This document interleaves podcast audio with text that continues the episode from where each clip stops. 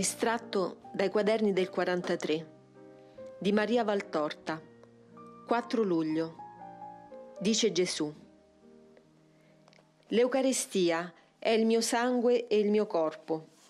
Ma avete mai riflettuto che quel sangue e quel corpo sono stati formati col sangue e il latte di Maria? Ella, la purissima, che accolse il cielo nel suo grembo, vestendo delle sue carni di candore immacolato il Verbo del Padre, dopo le nozze divine con lo Spirito Santo, non s'è limitata a generare il Salvatore, l'ha nutrito del suo latte, onde voi, uomini, che di me vi cibate, succhiate il latte di Maria, che è divenuto sangue in me. Il latte virginale, come potete dunque rimanere così sovente schiavi della carne se scende in voi, insieme al mio sangue, questo latte immacolato? È come se una fontana di purezza celeste riversasse in voi i suoi flutti e non ne restate mondi. Come potete essere così quando in voi circola il latte della Vergine e il sangue del Redentore? Quando vi accostate alla mia mensa, è come se accostaste la vostra bocca al seno castissimo della madre. Pensatelo, figli, che poco ci amate. Io sono contento che succhiate a quel seno da cui ho tratto alimento. Ma voi, che come pargoli nutriti a un seno, in voi aumentasse la vita, vorrei che cresceste e vi robustiste. Il latte della nutrice trasfonde, oltre la vita materiale, tendenze morali. Come potete voi, nutriti a quel seno purissimo, non prendere somiglianza spirituale di Maria? Ella vi stringe al seno, così macilenti, malati, sporchi come siete, e vi de- deterge, vi nutre, vi porta dal suo primogenito perché vuole che lo amiate. Se non fosse per le cure di Maria, per le preghiere di Maria, la razza umana non sarebbe più. L'avrei cancellata perché veramente il vostro vivere ha toccato il profondo del male e la giustizia è ferita e la pazienza è colmata e la punizione è pronta. Ma c'è Maria che vi ripara col suo manto e se io posso con un volger di sguardo far prostrare il paradiso e tremare gli astri, non posso nulla contro mia madre. Sono il suo Dio, ma sono sempre il suo pargolo. Su quel cuore mi sono riposato nel primo sonno d'infante e nell'ultimo della morte, e di quel cuore so tutti i segreti. So dunque che punirvi sarebbe dare un trafiggente dolore alla madre del genere umano, alla madre vera, che sempre spera potervi condurre al figlio suo. Sono il suo Dio, ma ella è mia madre. Ed io, perfetto in tutto, vi sono maestro anche in questo, nell'amore per la madre. A chi ancora crede nel mondo, io dico, la salvezza del mondo è in Maria. Se sapeste come Dio si ritira nel profondo davanti alla sempre più montante marea dei delitti che commettete, voi deicidi, voi fratricidi, voi violatori della legge, voi fornicatori, voi adulteri, voi ladri, voi sentina di, di vizi, ne tremereste, ma siete divenuti stolti. Prima ero io che ero ponte fra il mondo e il cielo, ma veramente davanti alla vostra pertinacia nel male il Cristo si ritira come un tempo da Gerusalemme, poiché l'ora non è ancora venuta e il Cristo in attesa dell'ora vi lascia al vostro male perché lo compiate. Ora, unico ponte, resta Maria, ma se dispregiate essa pure, sarete schiacciati. non permetto sia vilipesa colei in cui lo Spirito Santo discese per generare me, figlio di Dio e Salvatore del mondo. 4 luglio, sera. Sentendomi nello stato attuale, ho avuto la tentazione di addolcire un poco le mortificazioni abituali e che ho ripreso con rigore da qualche mese, perché ho sentito che Gesù le desiderava. Ma il mio Gesù mi risponde, no, persevera. Il mondo è coperto da un mare di colpe e ci vogliono oceani di penitenza per lavarle. Foste in molti ad espiare, potrei dire, rallenta, ma siete troppo pochi e la necessità è tanta. Per quello che potete fare, poco sarebbe riparato. C'è un'enorme sproporzione tra il peccato e l'espiazione. Ma io non guardo a quanto potete fare, guardo e giudico che fate tutto quello che potete, tutto. Voglio il tutto per riparare l'infinito, il tutto dei miei imitatori, amanti e vittime, per riparare l'infinito dei peccatori. Persevera, non morrai per questo, ma anzi la pace e la luce entreranno sempre più in te. Ricorda inoltre che quando hai per prudenza umana rallentato la penitenza, si è insinuata la tentazione e ti ha piegata. Allora l'ho permesso, ora no e ne puoi capire le ragioni. Aiutami a vincere Satana nei cuori. Certi dem- demoni si vincono con la preghiera e la sofferenza. Ricordalo. Pietà, ti chiedo pietà per i peccatori e per me. Sono i tuoi fratelli e non mi sanno amare. La tua penitenza deve accendere il fuoco nei cuori spenti sono il tuo fla- fratello e sono flagellato dai peccatori. Se mi vedessi umanamente flagellato, tu, che non puoi vedere frustrare un animale, non ti lasceresti a difesa, non ti lanceresti a difesa del tuo Gesù? Ricorda, ogni peccato, ogni bestemmia, ogni maledizione a Dio, ogni perdita di fede, ogni tradimento, è per me un colpo di flagello. Doppiamente doloroso perché io ora non sono più il Gesù sconosciuto di venti secoli fa, ma sono il Gesù conosciuto. Il mondo sa quello che fa ora e mi colpisce lo stesso. Ricorda, non ti appartieni più, sei la vittima. Dunque, per amore e per essere fedele al tuo ministero, non rallentare. Ogni penitenza è una ferita di meno al tuo Dio, la prendi tu per me. Ogni penitenza è una luce che si accende in un cuore. Ti leverò io di mano la penitenza quando giudicherò che basta il soffrire e ti metterò in mano la palma. Io solo sono il tuo Signore. Pensa quante volte fui stanco di soffrire, eppure soffrii per te, perché ti amavo. Dice ancora Gesù. Certi momenti di stanchezza, di timore, non devono impressionare, sono collegati alla natura umana, intorno alla quale sempre si aggira il nemico. Satana è un divoratore insaziabile e la sua fame cresce più la sua preda è vasta. Come la fame cresce il livore contro il Cristo ed i cristiani, i veri cristiani. Perciò non lascia nulla di intentato e quando non può assalire di fronte come leone furente, si insinua strisciando. È sempre il serpente che cerca di avvolgere senza farsi sentire, pronto a stritolare quando ha avvolto. Perciò tenta, non potendo altro, con la stanchezza e il timore. È l'arma che ha provato anche con me. Non vi è riuscito, ma sai quante volte l'ha usata?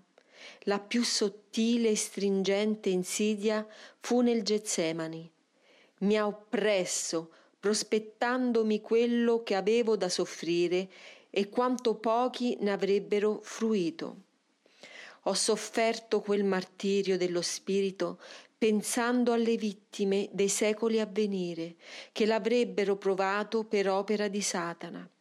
Ho sofferto pensando a te, ma non temere. Il mio martirio d'allora ha riscattato le debolezze vostre e se voi non cedete al nemico, la vostra debolezza, data da timore, da solo timore, non ha conseguenze. Satana può darvi un brivido di timore, ma nulla di più, perché io sono presso i miei amici e imitatori. La possessione assoluta è quando l'anima si mette sotto al gioco satanico col peccato, altrimenti è solo vendetta e turba la superficie senza agitare il, pro- il profondo dove io regno. È una sofferenza più o meno atroce. La tua di oggi è stato un lieve sibilo e basta. Sei troppo in me perché possa altro il demonio.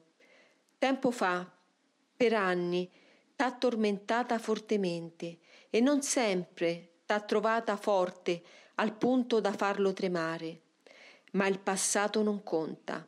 Io ti dico, persevera, il passato è morto. Anche quella prova era utile, ora è superata.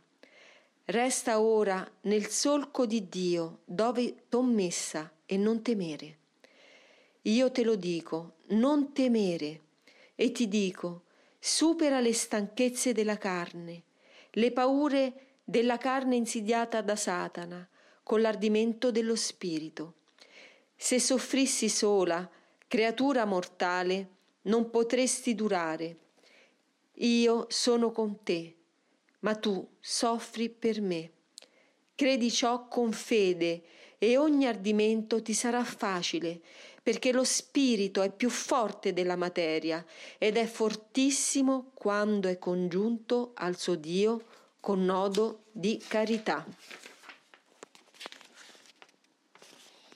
5 luglio, dice Gesù. La mia chiesa è simile ad un grande giardino che circonda il palazzo di un grande re. Il re, per motivi suoi, non esce dal palazzo e perciò dopo aver seminato i fiori e le piante più belle ha delegato un giardiniere a tutelare la sua chiesa. Il giardiniere a sua volta ha molti aiutanti che lo coadiuvano. Nel giardino vi sono fiori e piante di tutte le specie. Dal re furono sparpagliate sulle aiuole per renderle fertili tutte le sostanze fertilizzanti e una volta fiorivano solo fiori e piante utili e belle. Nel centro del giardino è una fontana dalle sette bocche che manda i suoi canali per ogni dove e alimenta e ristora piante e fiori. Ma il maligno, nell'assenza del re, è entrato e ha sparso a sua volta semi nocivi di modo che il giardino ora presente un aspetto disordinato, per non dire desolante. Erbacce malsane, spinose, benefiche, si sono distese dove prima era bordure, aiuole, cespugli bellissimi, e li hanno soffocati o resi grami perché hanno succhiato gli umori della terra e impedito al sole di scendere sulle pianticelle. Il giardiniere e i suoi aiutanti si affannano a rimondare, ad estirpare, a raddrizzare pianticelle piegate sotto il peso di altre malsane. Ma se lavorano di qua, il maligno lavora di là, e così il giardino presenta sempre il suo aspetto desolato. Serpi, rospi, lumache, approfittano del disordine per annidarsi, per rodere, per sbavare. Qua e là qualche pianta robusta resiste a tutto e fiorisce alta nel cielo. Qualche aiola anche, specie se di gigli e rose. Ma le belle bordure delle margheritine e delle violette sono quasi completamente cancellate. Quando il re verrà, non conoscerà più il suo bel giardino divenuto selvaggio e con ira strapperà le erbacce, schiaccerà gli animali lubrici, coglierà i fiori rimasti e li porterà nel suo palazzo, cancellando per sempre il giardino. Ora, attenta alla spiegazione. Il re è Gesù Cristo, il giardino è la sua chiesa militante, il giardiniere è il mio Pietro e i suoi aiutanti sono i sacerdoti, i fiori e le piante, i consacrati fedeli, i battezzati, le sostanze fertilizzanti, le virtù e soprattutto il sangue mio, sparso tutto per fecondare il mondo e rendere fertile la terra, alla semente di vita eterna. La fontana sono i sette sacramenti. I semi nocivi sono i vizi, le passioni, i peccati seminati da Satana in odio a me. Il disordine è dato dal fatto che le piante buone non hanno reagito e si sono lasciate soffocare da quelle malvagie che annullano il beneficio del mio sangue, dei miei sacramenti e del sole della grazia. Il sommo giardiniere e i suoi pochi, veri aiutanti, non riescono a mettere ordine per la mala, mala volontà delle piante buone, per la loro pigrizia spirituale e per la mala volontà e pigrizia di molti falsi giardinieri che non si affaticano nel santo lavoro di coltivare, aiutare, raddrizzare le anime. I serpi, i rospi e le lumache sono le tentazioni. Se tutti i giardinieri fossero solerti e se tutte le piante fossero vigilanti, essi verrebbero schiacciati. Invece le anime non chiamano in soccorso la Chiesa quando comprendono che la tentazione è più forte di loro e gli ecclesiastici non accorrono. Non tutti quando una delle povere anime che io ho pagate col mio dolore e affrancate in anticipo col mio sangue chiede soccorso. Le piante buone che resistono sono i veri sacerdoti, dal mio vicario, giardiniere sommo e sommo albero che alza fino al cielo la sua cima intrepida e retta, ai semplici sacerdoti che sono rimasti sale della terra. Le aiuole, specie di rose e gigli, sono le anime virginali e le anime amanti, ma le bordure delle margheritine, l'innocenza e quelle di violette, la penitenza, mostrano un aspetto desolante. L'innocenza nasce e fiorisce, ma presto non è più, perché la malizia, la lussuria, il vizio, l'imprudenza la distruggono. La penitenza è letteralmente prosciugata dalla gramigna della tiepidezza. Solo qualche esemplare resiste, ed è quell'esemplare che profuma con odore di purificazione un largo raggio di giardino dai miasmi del male. Quando io verrò nell'ora mia terribile, strapperò, calpesterò, distruggerò erbe maledette e parassidi maledetti, cancellerò il giardino dall'universo, portando con me nell'interno della mia reggia le piante benedette, i benedetti fiori che hanno saputo resistere e fiorire per la mia gioia. E guai a coloro che saranno divelti da me e lanciati nel regno di Mammona, il malvagio seminatore che hanno preferito al seminatore divino. E guai a coloro che hanno preferito ascoltare la voce delle serpi e dei rospi e il bacio delle lumache alla voce dei miei angeli e al bacio della mia grazia meglio per loro sarebbe stato se mai non fossero nati. Ma gioia, gioia, gioia eterna a coloro che mi sono rimasti servi buoni, fedeli, casti, innamorati. e gioia ancora più grande a quelli che hanno voluto essere doppiamente miei seguaci prendendo le vie del Calvario per loro via, per compiere nel loro corpo questo quanto manca ancora all'eterna passione del Cristo. I loro corpi glorificati splenderanno come soli nella vita eterna, perché si saranno nutriti del mio duplice pane Eucaristia e dolore, e avranno aumentato del loro sangue il gran lavacro iniziato da Gesù, il capo, e proseguito da essi, le membra, per mondare i fratelli e dare gloria a Dio. Dico più tardi a Gesù, non comprendo questo passo del Vangelo, ed egli mi spiega così.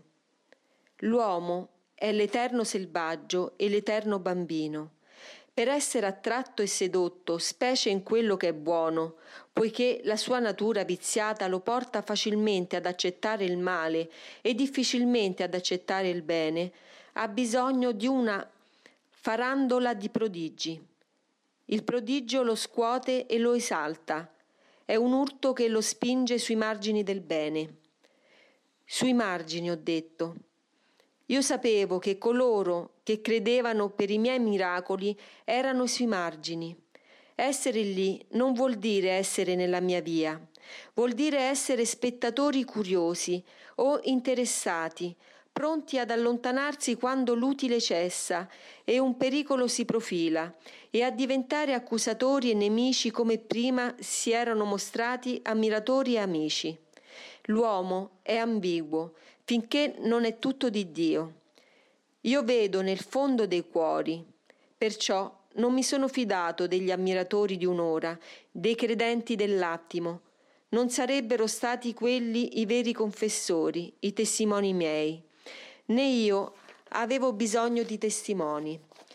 Le mie opere testimoniavano per me e ne testimoniava il Padre, colui che in eterno è perfezione e verità.